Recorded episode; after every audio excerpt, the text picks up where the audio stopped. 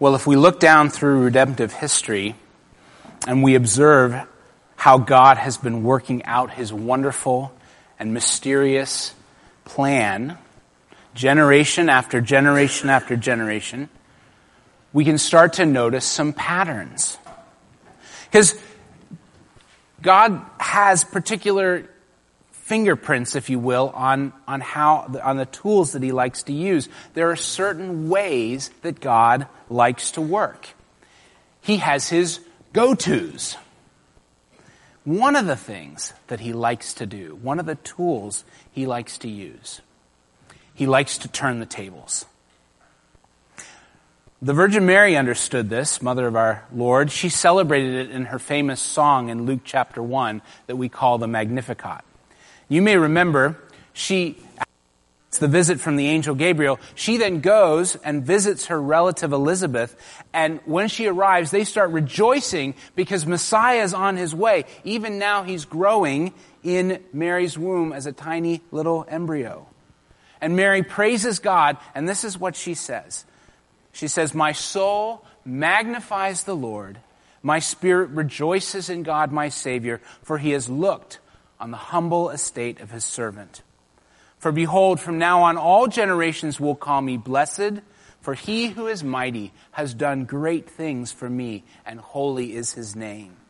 And his mercy is for those who fear him from generation to generation. He has shown strength with his arm. Listen to this. He has scattered the proud in the thoughts of their hearts. He has brought down the mighty from their thrones and exalted those of humble estate.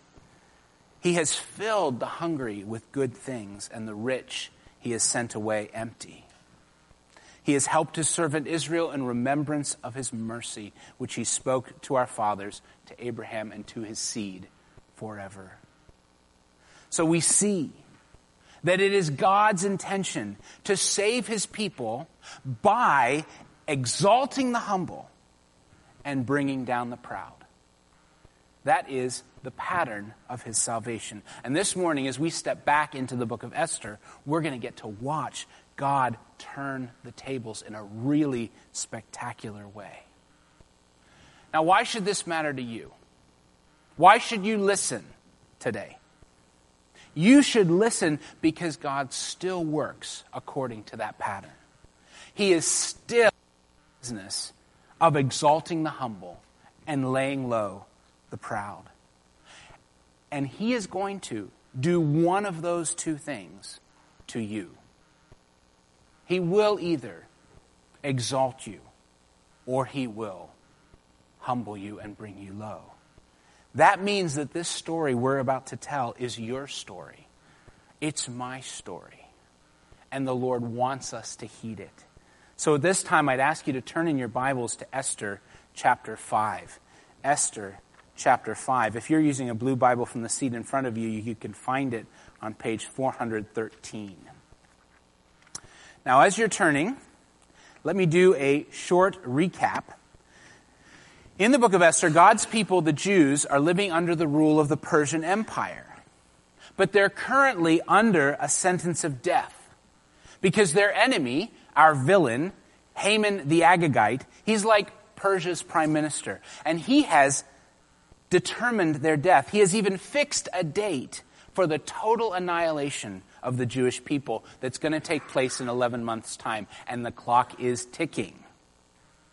Now, our hero, Mordecai, he's a lower official in the king's court. He's a Jew, and Haman nurses a bitter hatred for Mordecai because as a Jew, he will not bow down to Haman, nor will he do him homage.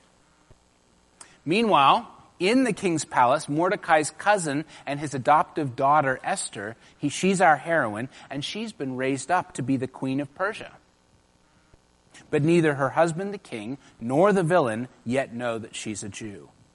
And Esther has decided that in light of this decree of, for the annihilation of the Jews, she's going to go to the king and plead for her people. She's just risked her life to go to the king without authorization. And as Schuyler preached two weeks ago, we saw how the king raised her up and showed her his favor.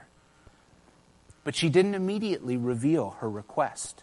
She's playing her cards very carefully.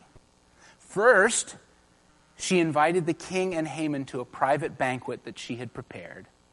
And where we're going to pick up our story this morning, they've just finished that banquet.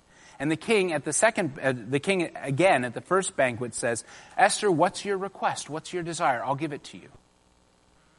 But she's still playing it cool. She says, you know what? Let the king and Haman come to a second banquet tomorrow night, and then I'll tell the king what my request is. All right, that should get us up to speed. Let's begin reading in Esther chapter 5 and verse 9. We're going to see the enemy's self exaltation. The enemy's self exaltation, but something spoiling it. So, verse 9. And Haman went out that day, joyful and glad of heart. But when Haman saw Mordecai in the king's gate, that he neither rose nor trembled before him, he was filled with wrath against Mordecai. Nevertheless, Haman restrained himself and went home, and he sent and brought his friends and his wife Zeresh. And Haman recounted to them the splendor of his riches, the number of his sons, all the promotions with which the king had honored him, and how he had advanced him above the officials and the servants of the king. Then Haman said, Even Queen Esther, let no one but me come with the king to the feast she prepared. And tomorrow also I am invited with her together with the king. Yet this is all worth nothing to me, as long as I see Mordecai the Jew sitting at the king's gate. Then his wife Zeresh and all his friends said to him, Let a gallows, 50 feet high, 50 cubits high, be made, and in the morning tell the king to have Mordecai hanged upon it. Then go joyfully the, with the king to the feast. This idea pleased Haman, and he had the gallows made. So Haman leaves Esther's first banquet, and he is on cloud nine. I mean, he's pumped. He thinks he has it made in the shade. Everything is going fabulously for him. I mean, how many other people get to go to a private dinner party with the king and the queen? I'll tell you how many. Zero. That's how many. So he's headed home. He is walking through the palace. He's basking in his glory. He's got wealth. He's got honor. He's got power and status and high position and job satisfaction and probably self-actualization. He's probably got a good self-care regimen going on. He's got everything. And then he turns a corner into the king's gate and oh, there's Mordecai. Haman suddenly realizes he doesn't have everything. He doesn't have everything. He doesn't have the fear and the respect and the esteem of this one guy. Mordecai neither rises nor does he tremble before him. And Haman, the man with everything except this one thing, is filled with rage against Mordecai. He restrains himself. He holds off doing anything right there and then. He goes home and has a little, little powwow. He goes home, calls together his wife and his friends. And then he begins to vent. He sounds off to this little fan club of his and he boasts all about his splendor and all the glory that is Haman. And yet it's all spoiled, he says. It feels worthless as long as I have to endure the sight of Mordecai the Jew snubbing me in the king's gate. See, he has so puffed himself up. He has so exalted himself in the pride of his heart. Do you notice that it's proud people who are the easiest to offend? Humble people hard to offend, isn't it? Proud people easy to offend. And he is vaunted himself. And the idea that there would be someone who would, who would dare to diminish his glory is hateful to him. So his little group of advisors, they suggest an idea. Wicked, wicked idea. Mordecai is clearly the problem here, right? Everyone can agree on that. Mordecai is the issue. So deal with the problem. Set up a gallows. Literally, that word is tree which is going to come in handy later. So set up a tree. Set up a tree 75 feet high, 50 cubits high, 75 feet high. And in the morning, you can get the king's permission to hang your enemy up so high that all of Susa can see his body. And then everyone will know what happens to someone who crosses Haman the Agagite. Then, once you've destroyed him and there's no more blemish on your happiness, you can go off with a light heart to the queen's banquet. And Haman loves this idea. Haman thinks this is great. He heads out and he makes the necessary arrangements. But that night, as Haman supervises the construction of this 75 foot death pole outside his house, he has absolutely no idea that he's laying the groundwork for his own destruction. He's at the pinnacle of his power, full of his own self importance, and he's totally unaware that he's about to be laid low. Because something's about to happen. Something so mundane, so trivial, so ordinary. Across town, the king's having difficulty falling asleep. Let's pick up our reading at verse 6, chapter, chapter 6, verse 1. On that night, dun dun dun, on that night the king could not sleep.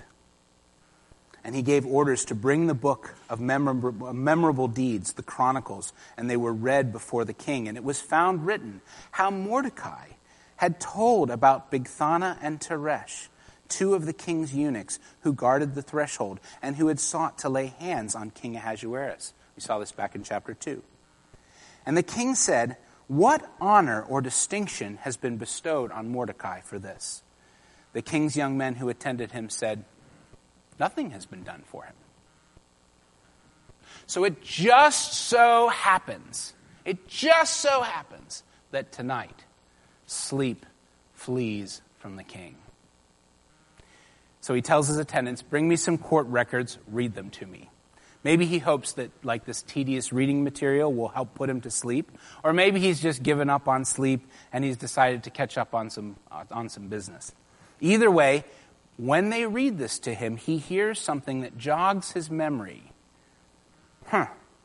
Because the accounts they're reading just so happen just coincidentally happen to contain the record of how Mordecai saved the king's life in an assassination plot. And the king realizes he's never given Mordecai any reward for saving his life, which is actually, according to Persian records, unusual. So he realizes he needs to rectify this situation. Read on, verse 4. And the king said, Who is in the court? Now Haman, so this is now early morning, early, early morning, just before the dawn probably. The king said, Who's in the court? Now Haman had just entered the outer court of the king's palace to speak to the king about having Mordecai hanged on the gallows that he had prepared for him. And the king's young men said, Haman is there, standing in the court. And the king said, Let him come in. So Haman came in, and the king said to him, What should be done to the man whom the king delights to honor.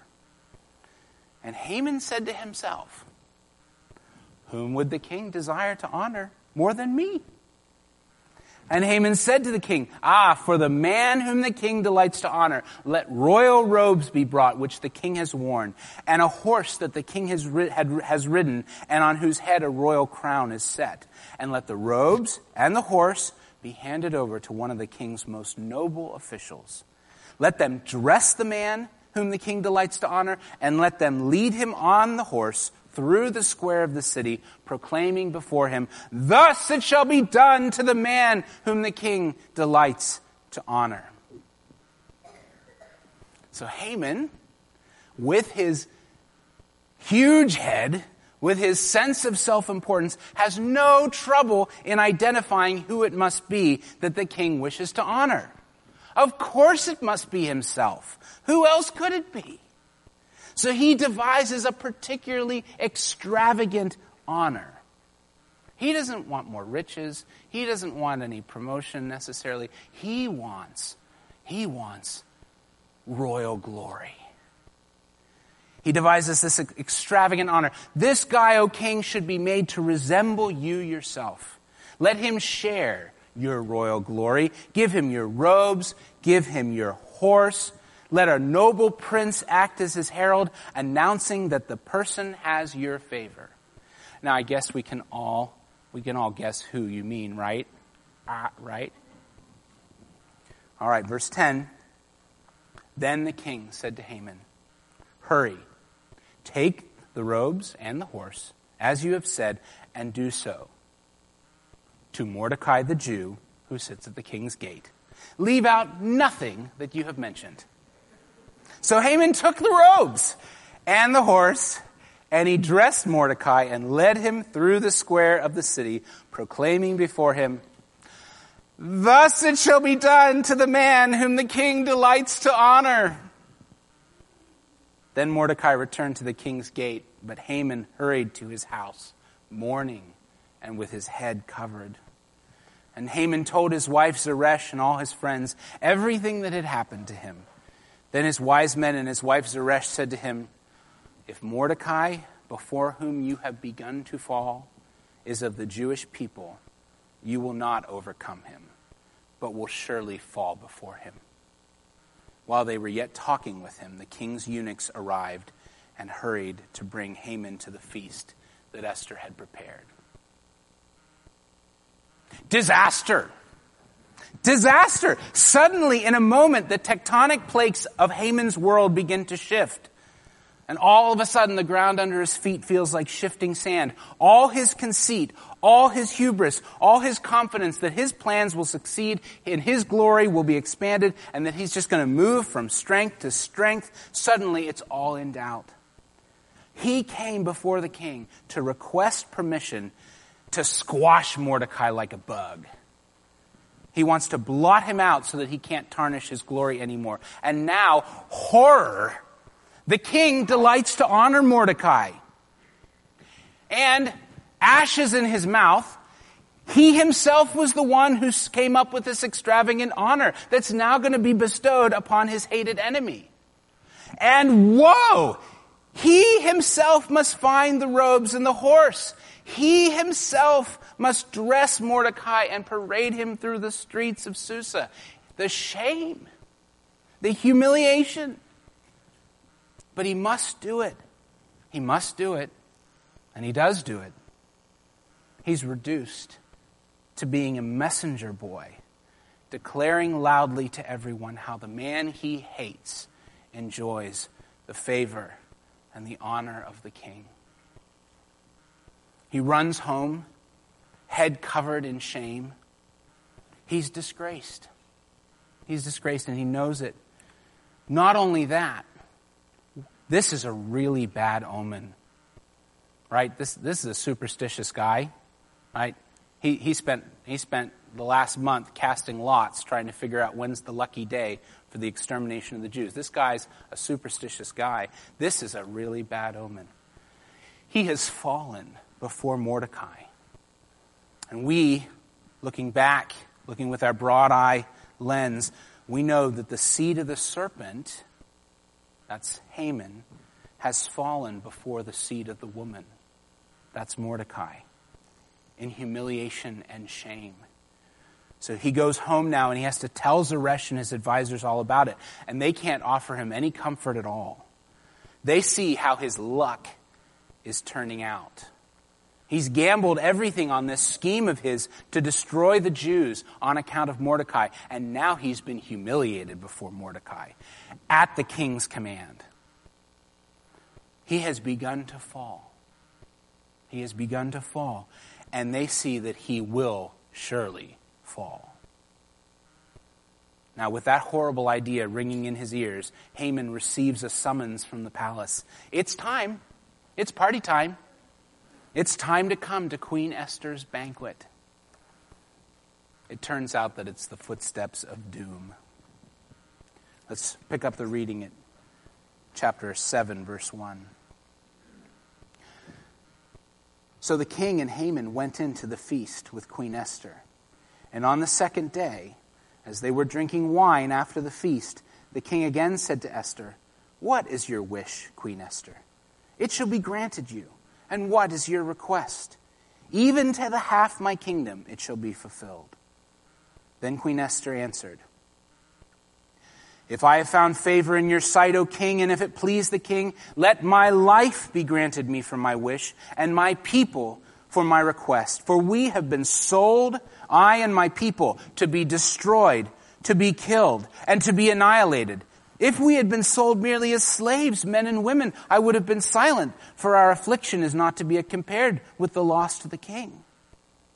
Then King Ahasuerus said to Queen Esther, Who is he? And where is he who has dared to do this? And Esther said, A foe and an enemy, this wicked Haman. And Haman was terrified before the king and the queen. And the king arose in his wrath from his wine drinking and went into the palace garden. But Haman stayed to beg for his life from Queen Esther, for he saw that harm was determined against him by the king. And the king returned from the palace garden to the place where they were drinking wine, as Haman was falling on the couch where Esther was. And the king said, Will he even assault the queen in my presence, in my own house? As the word left the mouth of the king, they covered Haman's face. Then Harbona, one of the eunuchs in attendance on the king, said, Moreover, the gallows, the tree that Haman has prepared for Mordecai, whose word saved the king, is standing at Haman's house, fifty cubits high. And the king said, Hang him on that. So they hanged Haman on the gallows that he had prepared for Mordecai. Then the wrath of the king abated. See how the mighty have fallen. 24 hours ago, 24 hours ago, Haman left a banquet in joy and gladness, second in position in the kingdom, on top of the world, it seemed. He leaves this banquet, a condemned criminal being led away to his execution. See, God has turned the tables. The serpent's seed, the enemy of God's people, has been humiliated and shamed, and now the enemy is crushed and cursed. How has the Lord brought about this reversal? It's through the work of Queen Esther, the seed of the woman, who has skillfully played her trump cards to bring about the enemy's downfall. So now this is the third time that the king has asked Esther, What is your wish and what is your request? And now, finally, when the moment is right, it all bursts out from her. It's her life which is her wish. It's her people that's her request. She lets the king know that she herself is in mortal danger. She, along with all her people, has been condemned to be killed, to be destroyed, to be annihilated. She quotes the words from the decree. And the king is shocked and the king is angry. His wife his wife is under threat. Someone has dared raise a hand against his beloved queen. Who is he? Who is he? Where is he? And Esther easily unmasks the culprit. The foe and the enemy is sitting right there beside them. It's this wicked Haman. Well, the king is left reeling from all these revelations, and in his rage, he goes out to the garden to think. What has he learned? What have I learned? My wife is a Jew. That's news. That means my wife is under the sentence of death. I myself signed off on the plan that threatens to bring about her death and my chief official is the viper in my bosom whose scheme has put her in danger. He's got a lot to think about. Meanwhile, Haman is utterly terrified. It's clear to him that he can expect no mercy from the king. His only hope is to appeal to Esther for mercy. So he begs for his life before the queen. This queen whose life is under threat because of him. And in his anguish and in his bewilderment, he staggers over to Esther and actually falls on the couch she's reclining on. Bad luck for him. That's the moment the king comes back into the room. And it looks as if, really looks like, Haman is attacking her. And that pushes the king right over the edge. He dares to assault the queen in my presence, in my own house. Well, that's, that's it. Everybody knows what's coming next. And they, they cover Haman's face. Because he's a dead man. He's a dead man. And one of the attendants, anticipating the king's wishes, offers a suggestion. Well, Your Majesty, as it turns out, there just happens to be a gallows available. See, Haman was planning on using it to execute Mordecai. You know, the, the man who saved your life, the man you delighted to honor. So, that's available, just in case you had any use for it. The king does have use for it. And Haman is hoisted up on the gallows he had prepared for Mordecai. The psalmist says, The wicked are snared in the work of their own hands. And it's true. And catch the significance.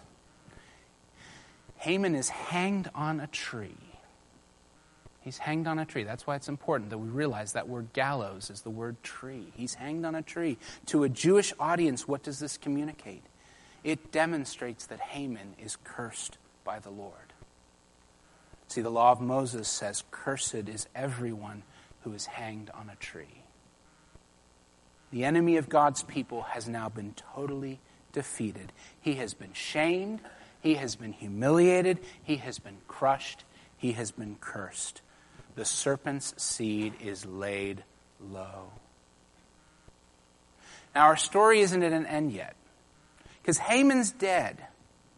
But the Jews are still under the decree of death, and they have other enemies. Mordecai and Esther, God's deliverers, they still have work to do. And next week, we'll see how the Lord will use them to bring about a complete and total victory. But already, already, we have this down payment. The chief enemy has gone down in humiliation and defeat before God's appointed deliverers. That gives us all the hope in the world that a total and final victory is possible. It's a fantastic story. It's a fantastic story. When we read through it at home group at the end, when we got to the end, I wanted to just go, yeah! But it's not written just to entertain us. It's written to help us on to salvation. How would God have us make use of this text for the good of our own souls? And I think we need to start by just understanding God's glorious intention to turn the tables. It's his intention, it's his pattern to turn the tables. This is the way Jesus puts it in Luke 18 14. He says, Everyone, everyone who exalts himself will be humbled, but the one who humbles himself will be exalted. Friends, God is opposed to the proud. God is opposed to the proud. And why is that? It's because He is the Creator. He's the one who made us. He's the one who rules us. He's the one who provides for us. He is the one in whom we live and move and have our being. In His hands are our life breath and all of our ways. He is infinite in His perfections. He's infinite in His holiness. He's infinite in His power and His glory. He's infinite in wisdom. He's infinite in goodness. He is omni everything. You and I are omni nothing. He knows. He knows what is good for us. And what is good for us is to live under his wise and powerful and righteous rule. That's how we were made. That's how we're intended to live. But our pride won't stand for that. Pride can't stand the thought of being under anyone else. And so, what does pride do? It, it seeks to exalt itself Satan was the first to try it. We believe that he fell because he wanted to exalt himself above the throne of God. He was no longer content to serve God as a glorious angel. No, he wants more. He must rebel. And when his rebellion failed and he was cast out of heaven, he came into the garden and tackled our first parents. And he told Adam and Eve that it was a rotten shame that God would withhold from them the tree of the knowledge of good and evil. And he said, God's holding out on you. God's holding out on you. You could be like him, you know. You take this fruit and you will be. No more service, no more rules, no more obedience. Take your rightful place as your own gods. And that temptation and that pride overwhelmed our parents. We followed Satan in his rebellion. And ever since, we humans have come into this world thinking that we ought to be the center of the universe. And so we naturally exalt ourselves and we refuse to accept the limitations that God's placed us under. We're a proud people. We're a proud people. Can I demonstrate? You know, Haman, when, when he was told that there was someone the king wanted to honor, he automatically thought, well, who would the king delight to honor more than me? Yeah, it's ridiculous. It's, it's funny because we know where the story's going, but we know where he's coming from. What happens when you're in some group of people and the MC says, There's someone special I'd like to thank? What's our instinctive reaction? It's immediately to wonder could it be me? It's like a reflex. We want it to be us, and we assume that it could be us. And then they go on to say, I want to thank so and so. And it's not you. And to be honest, you're a little bummed out. You're a little bummed out, aren't you? There's a little part of you that thinks, it ought to have been me. It's, not me, it ought to have been me. See, our sin inclines us to self exaltation. That one stung because it happened to me within the last month. Our sin inclines us to self exaltation. We exalt ourselves above those around us. That's our default setting as sinners. We want to exalt ourselves even above God. We want to throw off His rule and be our own God. We want to define our own reality. We don't want to let Him define reality for us. And friends, God just is not going to stand for that. He just will not stand for that. He will bring all such arrogance to an end. He will humble all attempts at self exaltation, just like he did with Haman. And so be warned. Those who stiffen their necks and refuse to humble themselves before God, he will bring to sudden and terrible and eternal judgment. So if you're in that condition this morning, then know He will not allow you to continue forever acting as your own God. On the last day, when He brings every single act to judgment, He will turn the tables on you. He will send you away into shame and everlasting contempt, as Daniel 12 puts it. Your pride will be humbled and I want you to take warning also from the suddenness of Haman's fall. 24 hours. 24 hours is all that it took from Haman being second in the whole Persian Empire to being a convicted criminal hanging from a tree. What a difference a day makes what a difference a day may mean for you because guess what, friends? There's two great things that you do not know. You do not know the day of your own death. And you don't know the day that Jesus is going to return to wrap all things up in the last judgment. You have no idea about either of those two things. And so every day that you, in your pride, continue to rebel against God's authority, presuming that there's going to be another day, presuming that there's going to be a tomorrow in which you can repent, presuming there's going to be another day in which you can believe in Jesus. You just don't know. Haman did not know. You'd asked him 24 hours ago if he was going to be hanging from a tree. He would have said, No way. And you may today be saying, No way. No way is God going to bring me into judgment quickly. I have time. Time to live my own life. Time to, time to go my own way, do my own thing. You just, you just don't know. But today there's good news available for proud people. Yes, it is God's purpose that your pride will be humbled, but you can actually embrace that purpose. He calls you to humble yourself. He calls you to recognize that you are not the be all and end all that you think you are. You can submit yourself once again to His rule.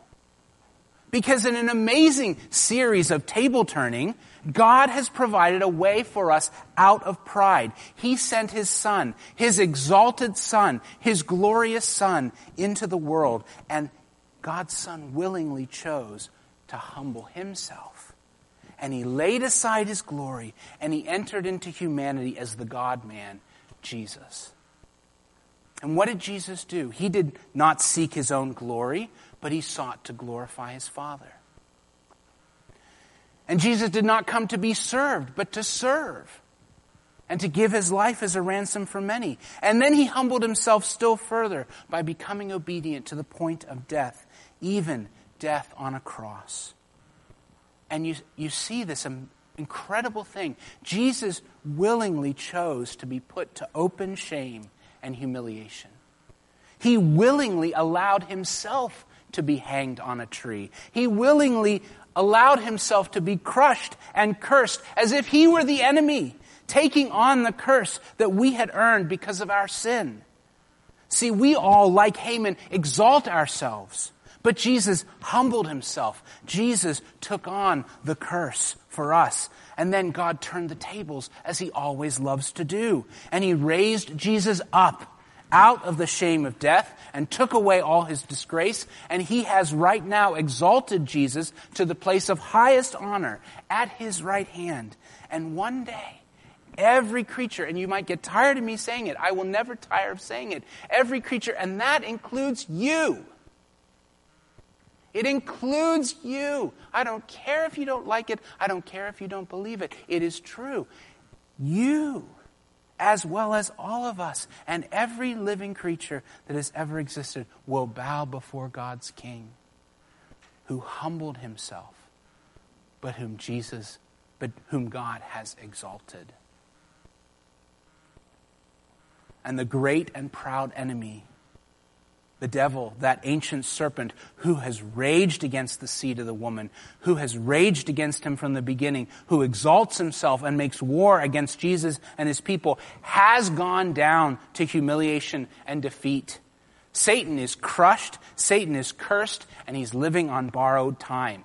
With a final execution date that is set, he doesn't know it, we don't know it, but it is set in the will of the Father. One day we will watch as he is put to shame before every living thing as Jesus casts his enemy and our enemy into the lake of fire forever, along with all who follow him by walking in unrepentant pride. Friends, I beg of you, do not be partakers in his fate. Do not continue to follow Satan down that dark road of self exaltation, which will lead to your everlasting shame. You do not have to go that way.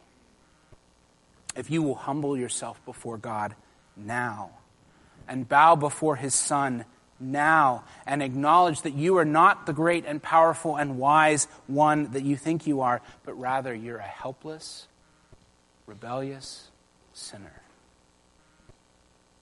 and if you ask him to be merciful to you, be merciful to me. Remember what the Samar- uh, but the, the tax collector said in the parable? God, be merciful to me, the sinner.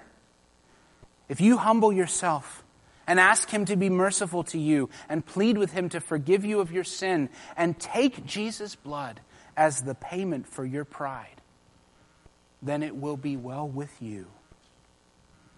If you humble yourself, He will raise you up. And then on the last day, when it is demonstrated before all creation that you lived before God in humble service to His Son, Jesus Christ, then God will exalt you. God will exalt you. See, everyone who humbles himself will be exalted. That's always how God works. It's always how God works. This was his intention for Jesus. It is inten- it's his intention for all who follow him. So, understanding God's purpose, understanding God's purpose, let us humble ourselves. Let us humble ourselves under the mighty hand of God, 1 Peter 5 says, that he might exalt us at the proper time. First, that means repenting of our sins and submitting ourselves to his righteousness through his Son Jesus. And then let us every day follow in the footsteps of our Lord Jesus by rejecting all forms of self exaltation. That starts just by acknowledging that we still have a, a temptation to pride. Like it, it's just still there because we're not done with sin yet. Where can we see this? Do you find yourself angling for the praise of others? Do you feel that you're entitled to honor and respect and to be treated a certain way? Do you grow resentful when you feel that you've been passed over for some recognition? Do you find that you're often doing things always with a, a little bit of an angle? Even when you're serving others, you're, you're doing it a little bit for the recognition. When someone else is honored, do you find yourself somehow feeling a little bit sour about it rather than rejoicing that your brother or your sister has been honored? Are you envious when you see other people doing well? Is, your, is your instinct to be envious? Do you ever find yourself tearing others down? Casting shade so that you look better by comparison? Are you still tempted to try and rule yourself rather than be in submission to the authorities that He's put over you? That could include husbands and parents within the home. It could mean governmental authorities out in the world or within the church, the elders that God's placed over you.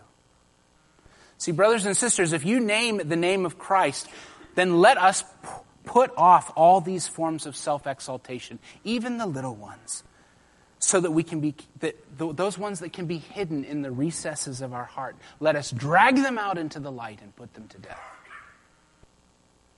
And then let's, let's trust God's plan and His timing. Let's trust his timing. See, the devil has had his head crushed. At the cross, he has gone down to defeat. And that gives us every hope that one day all enemies will be put under his feet and we will know triumph and peace and rest. But that time is later. It's, it's not now. See, it's not actually wrong to want to be exalted. The problem is we go about it in the wrong way and in the wrong time. God's plan is to exalt you along with Christ on the last day. That day's coming. It's not here yet. Right now, the, the program is lowliness and humble service. So live not for your own glory, friends. Live for the glory of Jesus Christ. Do not regard your own honor. Have instead regard for Christ's honor. Do not worry about whether your name is great. Let your concern be that Jesus' name is great. Live your life in service to Him and to His people. You know you will not be the loser. God will ensure that you will not be the loser. He will see to that. He purposes to exalt you at the proper time. Meanwhile, and here's the teaser for next week since our great enemy has been defeated, let's spend our lives acting like that's true and pursuing our King's victory until he comes again. Let's pray. Father in heaven, I want to thank you. I want to thank you for Jesus' victory over the devil at the cross and through his resurrection and how, how our enemy has gone down to defeat. We know that he's still active. We know that he's still operating in this world and, and that he's dangerous still. And yet, we know that, that final and total victory is just around the corner. We pray, Lord, that you would cause us to be those who humble ourselves before that great day comes. Please humble us that we might be exalted when Jesus comes again. Let us not seek to exalt ourselves now. May we be a, a humble church. Lord, may we be a church that's, that's consistently seeking to serve you and serve one another in humility. We pray in Jesus' name. Amen.